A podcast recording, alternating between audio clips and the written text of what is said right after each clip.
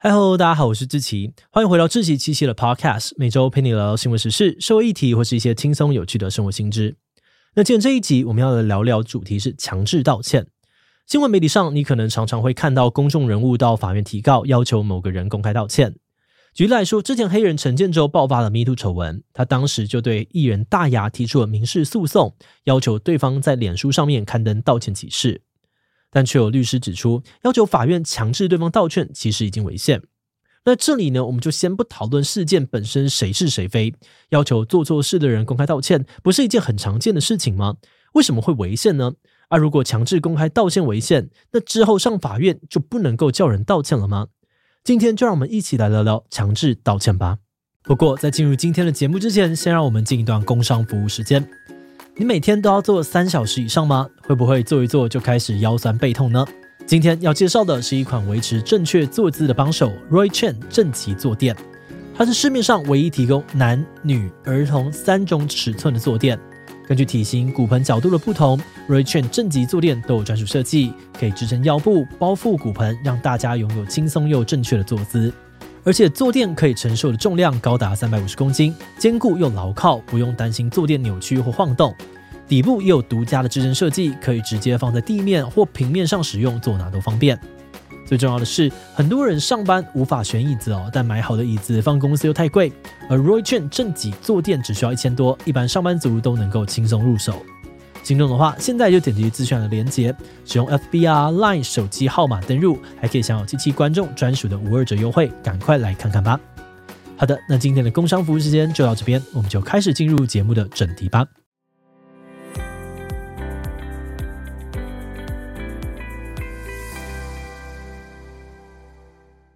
在开始讨论强制道歉违宪的议题之前呢，我们要先来聊聊为什么会有强制道歉这件事情的存在。首先，道歉在我们的社会里面扮演着人际互动当中调和剂的角色。像是当你做错了什么事情，对人际关系造成了摩擦，这个时候呢，你就会跟对方说声对不起，坦诚自己对对方造成的伤害，以此来请求原谅，希望借此让大家放下恩怨，修复这段关系。那这种不成文的风俗习惯，后来也进入了成文的法律规范当中。因为司法诉讼最主要的目的就是要解决纷争，那这个时候能够修复双方关系的道歉就变成了一个很合理的解决手段。依照刑事诉讼法哦，当检察官做出缓起诉的处分，或是法官判决免刑的时候，都可以命令被告向被害人道歉，甚至是写悔过书向对方忏悔自己的过错。特别是在涉及到名誉受损的侮辱啊、诽谤类的案件，这个道歉的手段更是常常出现。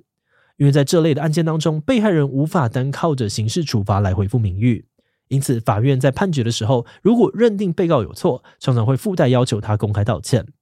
但是这个看起来很直觉合理的做法，却引发了不少的争议。批评者认为，哦，虽然就理论上道歉有修复关系的功能，但其中一个很重要的前提是，这个道歉必须是有意义的道歉才行。也就是说，道歉的一方要诚恳认错，并且努力悔改，透过改变来弥补造成的伤痛。那如果心不甘情不愿，就算大声的说出对不起，其实也没有办法达到修复关系的功能。所以批评者认为，不真心的强制道歉对被害人来说并没有太多的意义。甚至在美国的明尼苏达州啊，还有宾州，他们认为强制道歉会羞辱跟贬低被告，反而会增加怨恨。而除了没有办法修复关系之外哦，批评强制道歉的人也认为，强制道歉还可能会侵害言论跟思想自由。他们主张要不要道歉是每个人内心自主决定的事情，国家不应该去管人要不要道歉，更不要去想说要强迫人民去发表道歉启事。而且就算是杀人罪的死刑犯，法律也不会强制他们要悔改道歉。但为什么现在侮辱啊、诽谤类的诉讼反而要被告去道歉呢？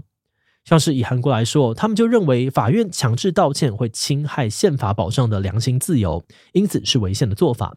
而在日本那边，他们虽然觉得强制道歉是 OK 的，但是不能够对被告构成屈辱性的侵害。也就是说，如果被告本身不愿意，那法院就不能够要求他在被害人面前低头道歉。就算呢是要刊登道歉广告，实际发布的内容也是要由被告本人决定，而且内容只限于澄清事实跟表达歉意。那假如被告真的坚持不想要刊登这个道歉广告，其实也不是不行。但为了保障双方的权益，日本法院呢可以代替被告去刊登广告，澄清事实，再另外跟被告收取费用。好的，那说了那么多国外的例子哦，台湾又是怎么做的呢？其实台湾关于强制道歉的争议，早在十几年前就已经出现了。当时有家媒体因为刊登了关于副总统吕秀莲的不实报道，双方闹上了法院。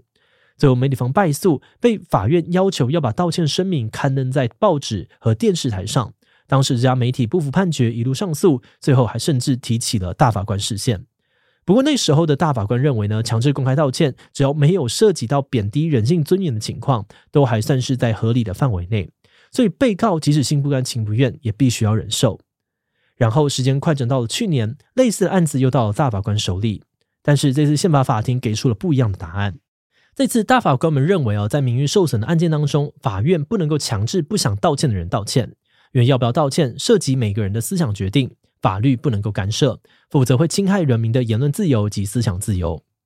诶，但是对于不少人来说，这个解释还是让人蛮冲击的。那所以以后做错事情到法院都不用道歉了吗？话当然也不是这样讲。大法官强调，并不是禁止强制道歉之后就没有其他方法可以帮助人恢复名誉。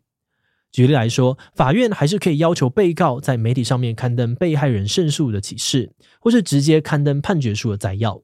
那因为判决书里面会清楚的记载案情经过啊，胜诉的一方是谁，所以可以起到辟谣跟澄清的效果。一方面让民众了解事实真相，挽救被害人的名声；而另外一方面呢，虽然被告还是被要求强制刊登，但这些判决内容本来就在网络上面公开，而且内容也没有涉及到被告主观的内心想法，所以呢，也可以避免掉侵害言论及思想自由的疑虑。那当然，除了道歉之外，只要侵害名誉成立，民法上面本来就可以判决赔偿一定的金额。刑法上更有诽谤罪啊、公然侮辱罪等等的规定，最多可以判决两年的有期徒刑，来吓阻一般人造谣重伤。所以，就算强制道歉被禁止了，还是有其他手段可以管制侵害名誉的行为，保障一般人的权益。节目的最后，也想来聊聊我们制作这集的想法。其实除了今天的内容之外呢，我们频道之前也讨论过一些不同的法律议题。在做这些资料搜集的时候，我们发现大部分争议的背后涉及的其实是不同价值的权衡拉扯。